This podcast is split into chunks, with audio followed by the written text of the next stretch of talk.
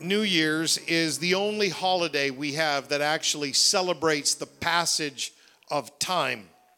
And perhaps that's why, as the final uh, days and moments of the old year tick away, most of us become a little bit introspective and we look back and, and we look ahead. And inevitably, that introspection, it turns to maybe some thoughts of self improvement, doing things better, doing things more, doing things differently. And then we have that annual ritual that we all uh, usually embark upon in a major way or a minor way. Uh, but it's talked about every year this time of year our annual New Year's resolutions. Now, in case you were wondering how you measure up uh, from Facebook, that incredible spiritual authority, here are the top 10 New Year's resolutions for uh, going into 2020, according to one current survey. If your Facebook friends say differently, you can go with that. Uh, exercise more, lose weight, get organized, learn a new skill or hobby, live life to the fullest. I don't even know what that really means. Uh, save more money or spend less money. And let me just tell you, either one will work. Either one works. Uh, quit smoking, you should. Uh, spend more time with family and friends, travel more or read more. Top 10 New Year's resolutions for this year. Um, however good our intentions may be, it's unfortunately a running joke every January that uh, we simply don't have a very good success rate with New Year's resolutions. And uh, I, I, wanted to explain this, but I didn't feel capable, so I went and looked up uh, some of the writing of Pauline Wallin from the Pennsylvania Psychological Association. She has a PhD, so she knows what she's talking about, even if you think I don't. Here's what she says about New Year's resolutions and why we don't keep them. Quote January 1st arrives after a month of celebration and excess where self discipline is not emphasized. In December, we allow ourselves more self indulgence than in other months. And at some level, we all know this cannot go on indefinitely. So we impose upon ourselves a mental stopping point. On January 1st, we tell ourselves, I'll go on a diet or get organized or start an exercise program. I'll be ready by January 1st. It's always easier, isn't it, to start next week or next month. And then when New Year's Day arrives, we tend to expect that self discipline is going to magically overcome us and take over. And sometimes it does for several hours or even days for some of you. And uh, then, more often than not, we're soon overcome by a feeling of being deprived. We begin to resent the rules that we imposed upon ourselves, and we start to rebel or cheat in small ways. And pretty soon, rationalization takes over completely, or else we give up in frustration and we're back to our old habits again. I thought she explained that rather well. What went wrong last year? You, you made some New Year's resolutions. Uh, some of you have the exercise equipment with laundry hanging over it in your basement to prove it. Maybe your timing was off. After all, there is nothing really magical about January the 1st. It's just another date on the calendar. Maybe that wasn't the best time for you to make lifestyle changes. Or maybe it wasn't your timing that was off. Maybe, maybe your goals were off because if we try to make changes that are too radically different from our normal lifestyle, that can be pretty difficult to maintain. Um, I think normally it's not timing or goals. I think normally it's this. I think most of the time it's that our focus gets off. We try to do too many things all at once. And by trying to have 10 resolutions or five or even three, uh, we set ourselves up for failure. And if we can't do them all, we end up doing none of them. And that's why on this last Sunday of the year, I'd like to prep you for 2020, if you'd allow me. I'd like to talk to you about something that could forever impact your spiritual life or your family or your future. And by the way, this works whether you believe in the Bible or not. Uh, the Bible uh, doesn't make uh, any, any uh, narrow focus for just people of faith. The principles of the Bible will work for anybody if you follow them. And so, even if you're not a person of faith, even if this is uh, just maybe the first time you've popped into CCC and, and you're not a church person, it's okay. These principles, they work for anybody. And I'm not asking you to change everything all at once uh, because that hardly ever succeeds for any of us. And I'm not asking you to become a spiritual giant overnight, even if you lean that way. I'm just asking for a baby step in the right direction. That's all. I'm just asking as you consider moving into another year, another year on the calendar, another year in your life, another year when you're getting older, another year when you've got probably more responsibilities. I'm just asking you to consider doing just one thing differently next year. And and and the, the reason we don't is because usually we tackle too many things. And here's how I'd like to illustrate that with the post it note.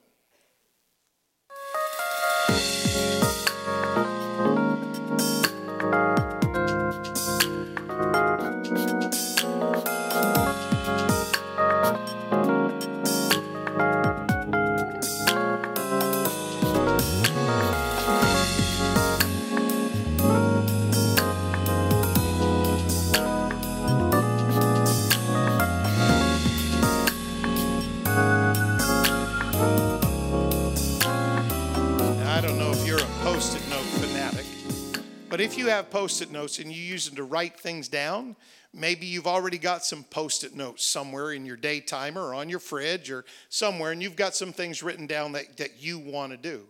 And maybe there's a lot of them. Maybe it's like that guy. I don't know if you noticed this. I'm sure you didn't.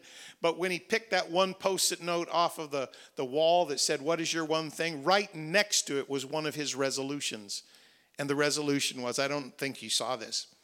It was stop wasting post it notes. That was his resolution. It was there. It was there.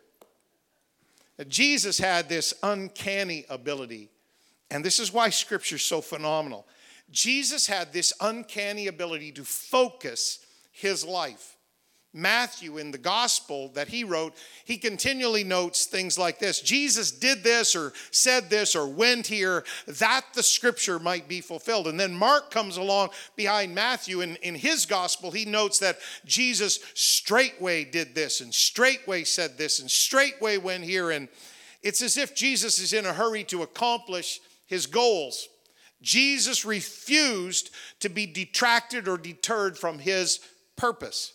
Many times, Jesus' enemies, usually the religious people of that day, they would try to distract him to some side issue. What they were doing was they were trying to stir up some contention that would hurt Jesus among the people. And time and time again, Jesus would look at them and, and he would just deftly steer the conversation back to what really mattered. In, in Luke's gospel, uh, Luke records this one place where they're just uh, they've got an evil eye on Jesus. They're trying to mess him up in the eyes of the people. And, and so, first of all, it's that Jesus' disciples eat some grain on the Sabbath, and that's a big deal. And now they're really watching him. And there's this man with a withered hand, and Jesus, they can see it. Jesus is about ready to go over to this man and heal his withered hand. And, and so he can hear them. You know, you don't have secret conversations from Jesus. He can hear. He's got x ray vision and he's got super hearing. And so Jesus is overhearing what they're saying, and he also can read their heart. And they're getting ready to power up and criticize him for breaking the little religious policy they have about doing this on the Sabbath. And here's what Jesus said I just want to ask you one thing. Somebody say, one thing. I just want to bring you back to center. I want to bring you back to what really matters. Is it lawful? Here's your law. You got your little principles and all your little tedious uh, little points. But is it lawful on the Sabbath days to do good or to do evil? To save a life or to destroy it? What should we do? He brings them back in a heartbeat, in one question, to the central issue that God created the Sabbath for us, not us for the Sabbath. And then in Luke 20, once again, Luke is talking about uh, the Pharisees, the religious leaders, and, and they're pushing in on Jesus once again. They don't like him, they don't like his popularity. And they're questioning where he gets his authority. Who gave you the authority to say these things and do these things? Who gave you that? And Jesus just leans in and he said, I just want to ask you one thing. Somebody say one thing. The baptism of John the Baptist was that from heaven or was that just a man? They don't know how to answer that. Because if they say John the Baptist's message was from heaven, then they're condemned because they didn't pay any attention to John. And if they say it's just from man, John the Baptist was a popular religious leader with all the people. Thousands of them were baptized by John. So if they say that, they're trapped. And Jesus just brings them back to the main point. You can't question my authority because you don't accept heaven's authority, so just kind of go away. And he constantly brings people back to this one central issue. And sometimes, as people of faith, sometimes as believers, we need our attention to be brought back to just one thing. And that's what I'd like to try to do for the next just a few minutes. If you could just kind of open your mind and your heart to this, I think it could really help you. Because the devil sends dozens of distractions, just trying to get our minds off of the things that are important and central to our spiritual lives and to our, our best interests in our future. Now, let me tell you something about your brain. Your brain, you only use 3% of it. 3%. They tell us that if you could get your brain to use 5% of its power, you would be considered a genius. 5%. According to psychologists, we don't even have enough imagination to imagine how great our imagination is. That's not profound, that's just confusing. Your brain is this untapped resource. God created it. In your brain, kind of down, if you if you went straight through your ear and you hit something, it would be this. If you don't hit something, that's a different problem. I cannot help you with that. There's this little part of your brain called the reticular activating system and it acts like a filter in your brain. It's kind of down at the lower part of your brain, and it has this important job. Its job is to uh, decide what information that's coming at you from every direction your five senses and everything you hear and see and touch and taste. And its job is to filter that and decide which of that information is allowed to get through because it's always bombarding your nervous system nonstop. And then it allows those important messages, those important thoughts to go through. It's the reticular activating system. We'll just call it RAS for short. You have a RAS system in your brain. And it's always filtering your thinking. And, and, and here's how it, it, it works it's kind of like what you feed it is what it accentuates what you send to it intentionally, you can actually program your reticular activating system to kind of turn in a different direction. It's kind of a neat thought for the first of the year. Uh, that particular system, this has happened to some of you. You bought a car and that car was brand new and it was this unique color and unique style. And you got this certain package and, and, and you got this certain paint job. And, and it was the only car going to be ever like that in the city of Fredericton until you drove it off the lot. And the minute you drove it off the lot, you started noticing, my goodness, there are hundreds of these cars in Fredericton. You never even saw them before.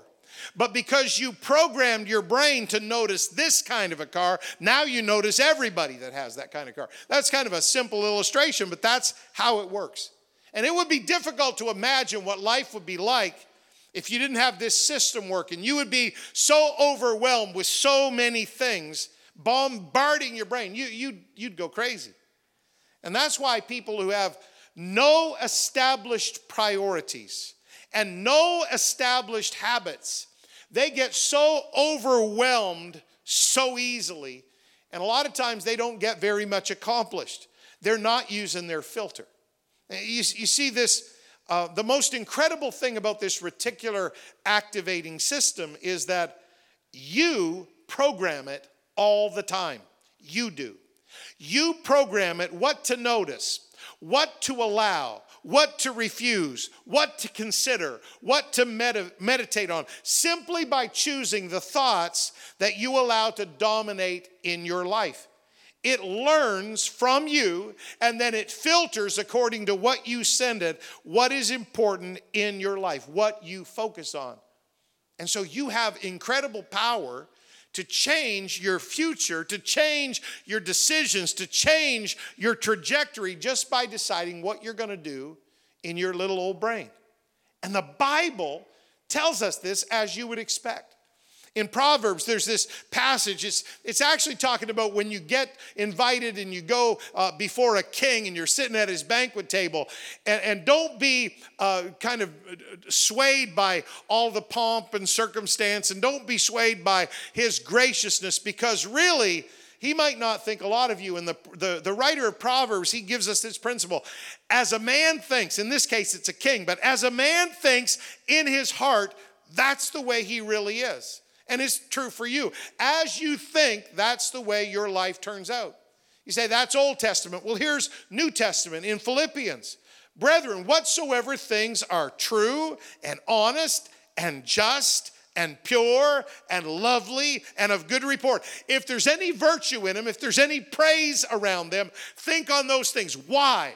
Because if you think on those things, that's going to pull your life in that direction toward good things, toward praiseworthy things. But if you don't think on those kind of things, your life gets pulled off course constantly in the Old Testament prophet named Joel, he wrote these words. He was calling the people to war.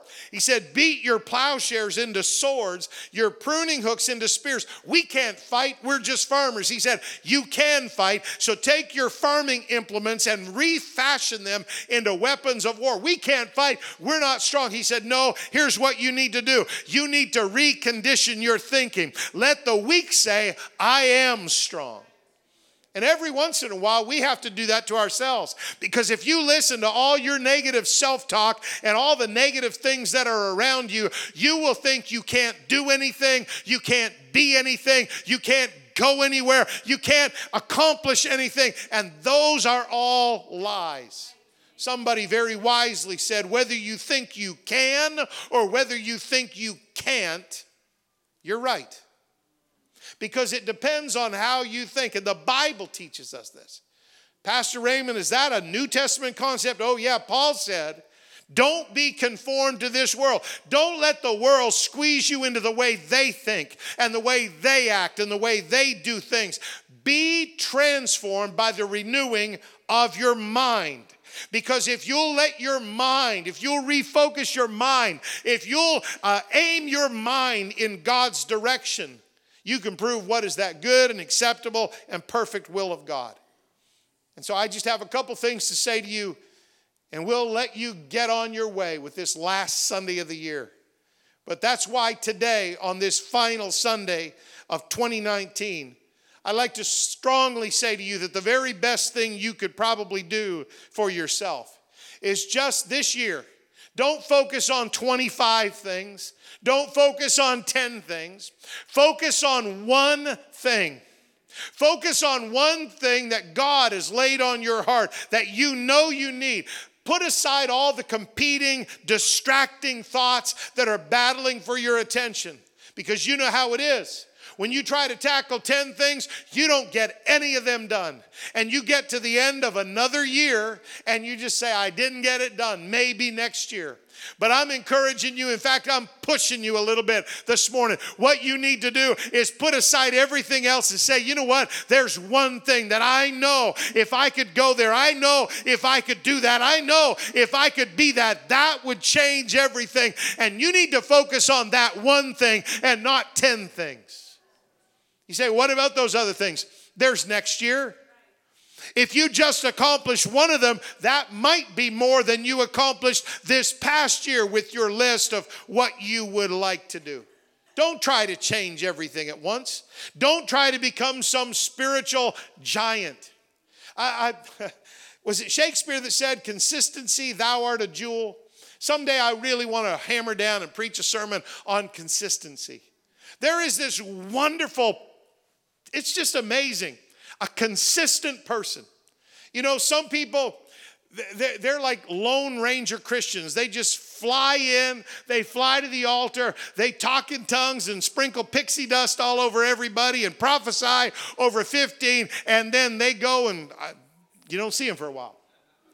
Next time they come, they're sitting like in the back and they're all humped down and they're all slumped over and they're all sad, they're all depressed. And, and then something happens. I don't know what it will be, but some special service or some special preacher and it's not the pastor so they can finally, you know, get a touch from God. I don't know what happens. But all of a sudden they're back in the front again. Woo!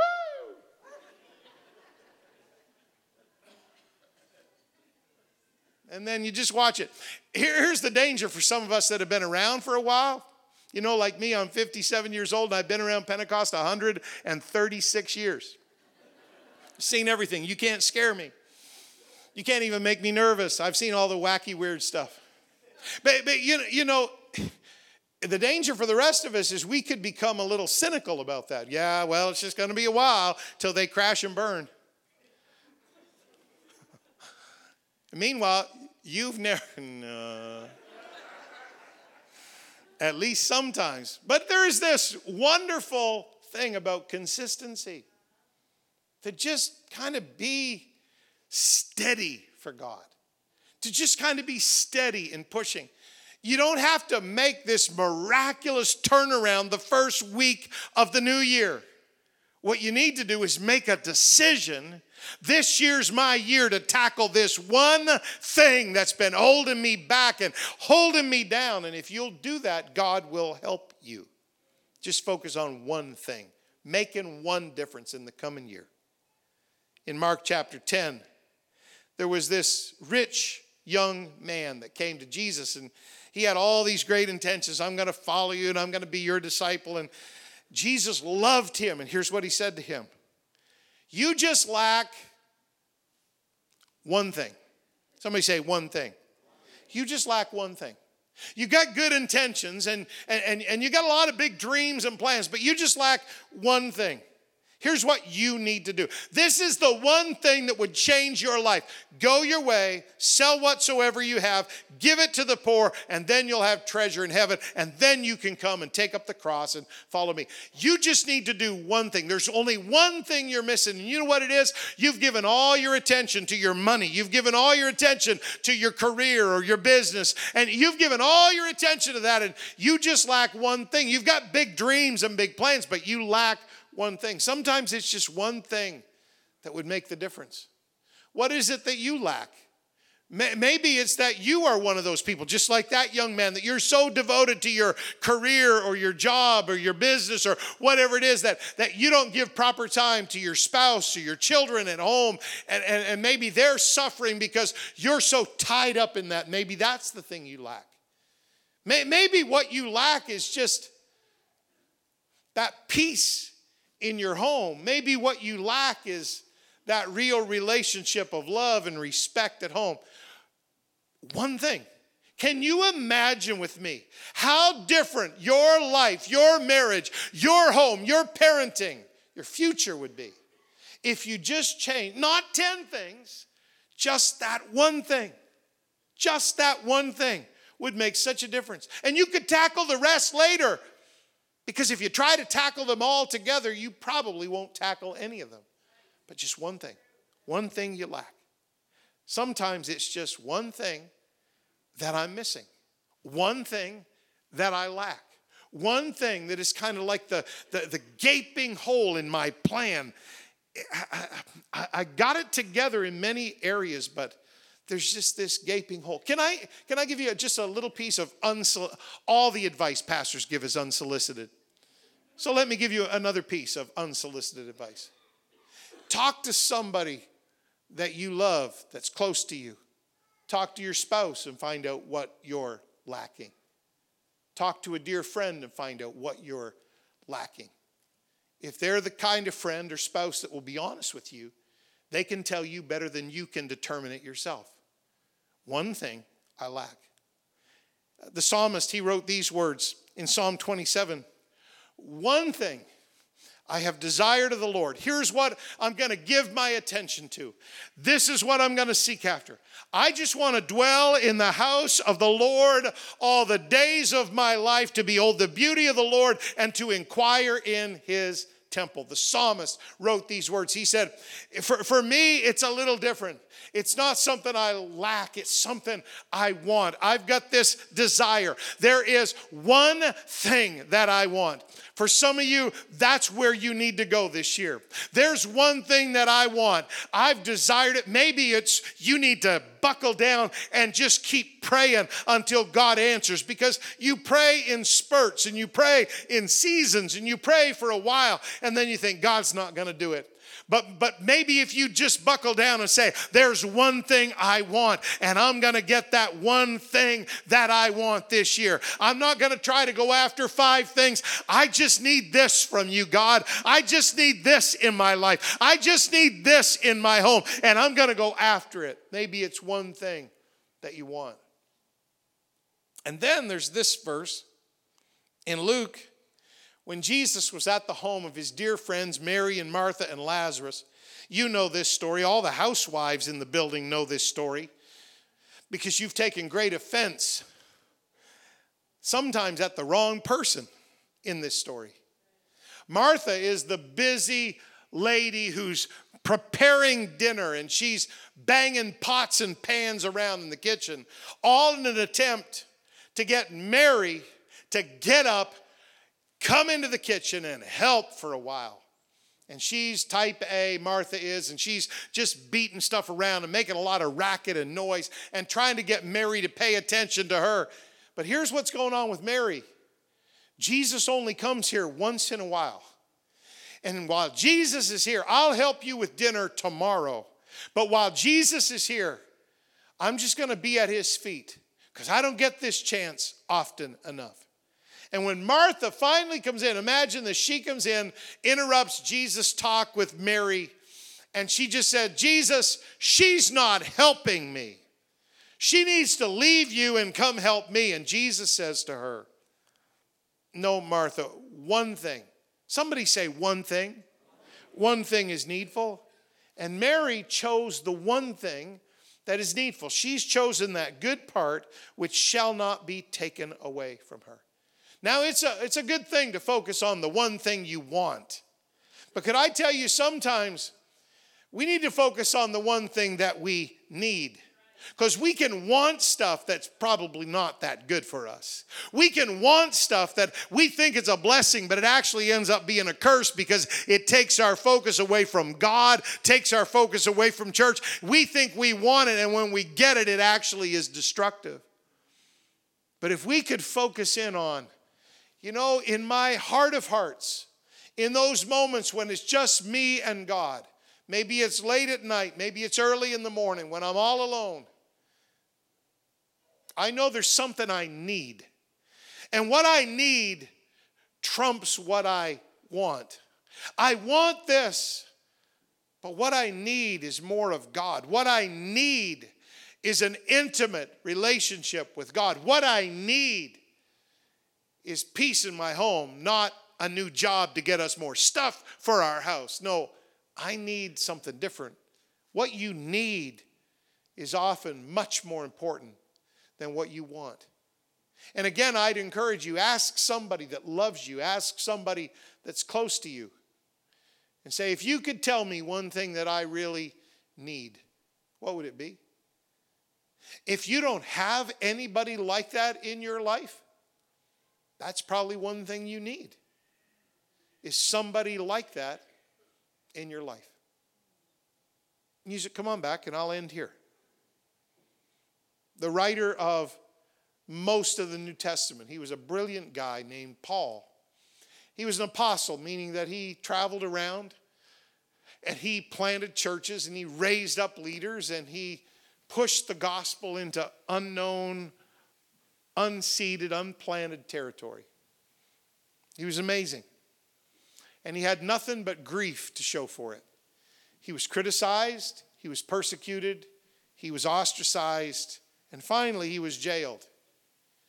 And in prison, when he sat down and just had time to think, lots of time, and time to write, too much time. Paul wrote a letter to a group of people he knew in Philippi, and uh, he wrote about his life and he wrote about his struggles. He was very open with them. He said, You know, there's people that are cheering because I'm in here. It's like their ministries are better and greater and they have more opportunity because I'm in jail and I'm out of the way. You read it, first chapter of Philippians. He said, you, you know what about those guys that are not very ethical and not very kind and and they're preaching and I'm in here and they're kind of cynically smiling because I'm laid aside and now they can get the opportunities that they thought I had. You know what he said about those people that had treated him so wrongly? He said, whether in pretense, whether it's by a fo- phony and a fake and a fraud, whether in pretense or in truth, at least, whether they're genuine or whether they're a fraud, at least the gospel's being preached. And so I'll just sit here in this jail cell and I'll thank God that somebody's preaching the gospel, even if their motives are a mixed bag, and even if I'm not sure I trust their ethics, at least they're preaching the gospel. So I'll just rejoice. That's, that's a pretty big man.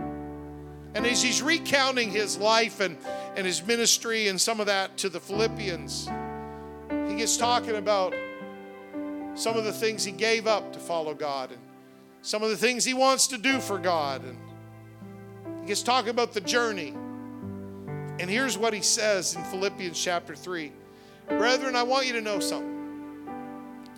I count not myself to have apprehended, I haven't captured it yet. I haven't seized the prize yet. I haven't achieved the goal yet. I'm not there yet. But there's one thing I'm going to do. One thing I do. Here's what I'm going to do. Maybe this is what you need to do at the end of this year before you make your journey in about 60 hours into next year. Maybe here's what you need to do. Paul said, This is the one thing I'm going to do looking forward. I'm going to forget everything that's behind. Boy, did he have a lot of stuff that he could have forgotten. Forget persecution, forget unfairness, forget injustice, forget enemies, forget friends that ended up to be enemies. And I'm going to forget all the things that are behind. And here's what I'm going to do just one thing. I'm not going to do 10 things, I'm just going to do this one thing. I'm pretty limited here in a prison cell. I can't do 10 things, but I can do this thing. I'm going to just close the door on everything that happened before. It was hard, it was painful, it was unfair, it was wrong. They were wrong. They hurt me. They wounded me. But here's what I'm going to do I can't do 10 things, but I'm going to do one thing. One thing I do. I'm going to forget that and I'm going to reach for something greater. I'm going to reach for those things which are before. Somebody say one thing. Maybe that's what you need this morning. Just one thing I do. I, I, I can't do 10, I'll, I'll fail at all of them. I can't do five because I won't get them accomplished. I'll spread myself too thin and I, I'll reach too high, and I'll be back here at the end of this coming year and we'll be joking about New Year's resolutions again.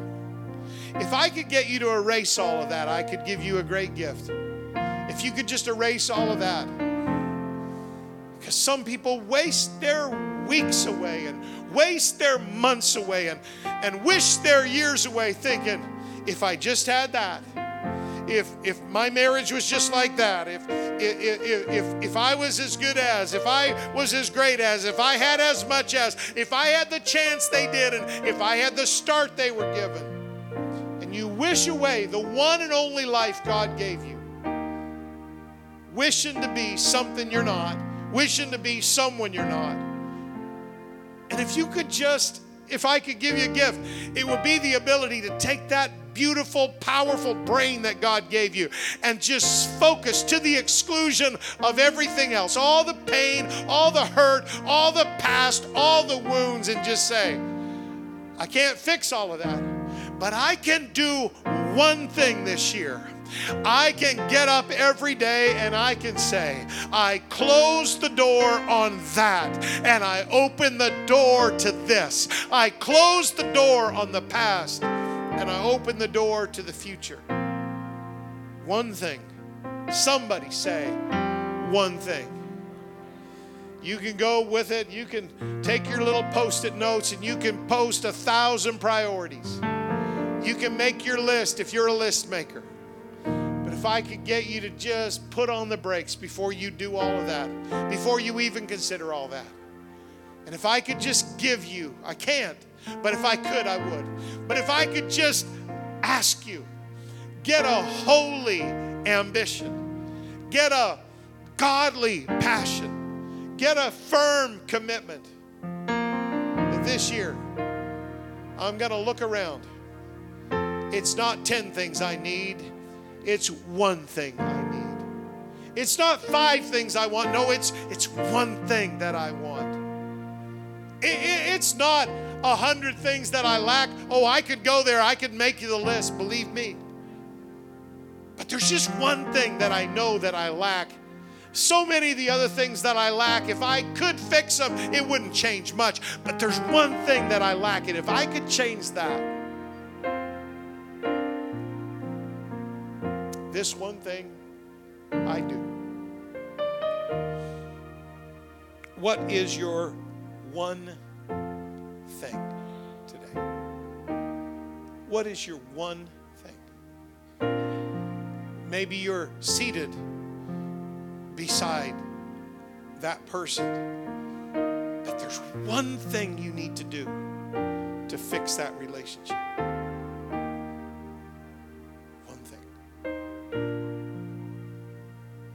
Lord Jesus, I pray right now for these wonderful people that have kindly given me their attention. And I've pushed and I've encouraged and I've stated.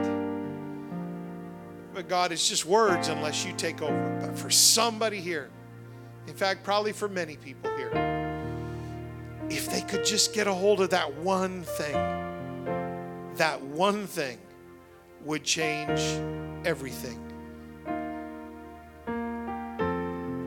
So we're open right now. Church, would you lift up your hands and would you let God talk to you? If you're not a person of faith, you'll just need to kind of rely on your common sense, and God gave you that, and you, will need to rely on just thinking through the next year, and God gave you the ability to do that. But if you're a person of faith, you have an advantage right now in this moment. If you would pray to God, God would like to speak to you, and, and, and please don't push it away and try to find something you think is more important. Whatever God speaks to you in this moment, that's your one thing. It's probably not going to be something that you're excited about. It's probably going to be something that's going to demand some work. It's probably going to be something that's going to demand some prayer. It's probably going to be something that's maybe even going to demand an apology. But if you'd let God speak to you about one thing for the new year, God would use this coming year to turn your life inside out and upside down. And He'd give you so many things if you'd focus on the one thing. Church, I, I just need you to pray right now, is what I need.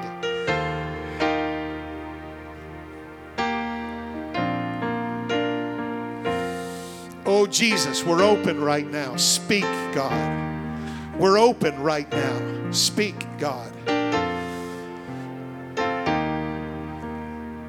Would you stand to your feet? Would you let your hands continue up toward the heavens? And would you just continue to pray for a moment, everybody?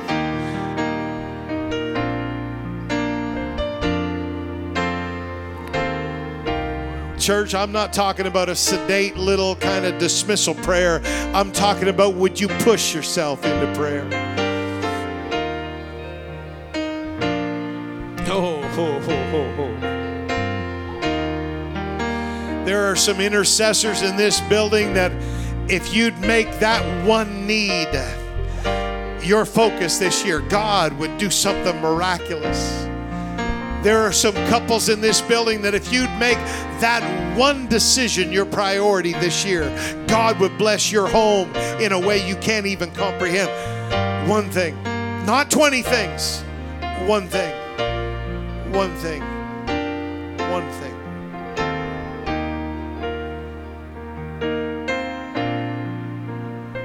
What's your one thing? What's your one thing?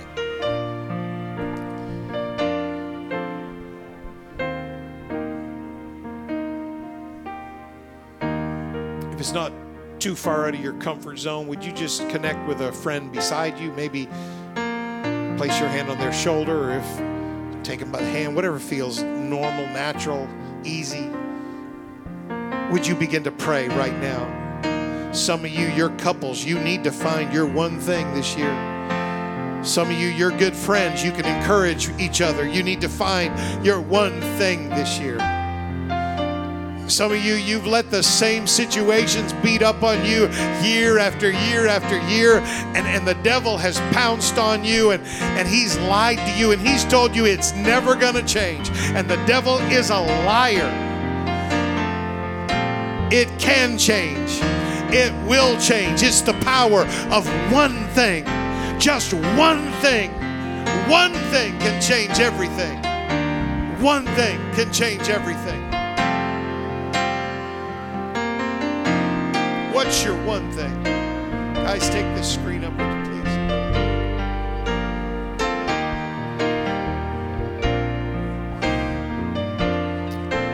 We're going to have a wonderful baptism in just a few moments, and as they're preparing for that, we've only got this one service today. We've got our home groups tonight. Would you step out of where you're standing and could we gather around the altar? This will be our last chance to do this on a Sunday in 2019. Would you step out of where you're standing and come to the altar? And let's make this an altar of commitment for our one thing. What's your one thing? What's your one thing? Let's sing.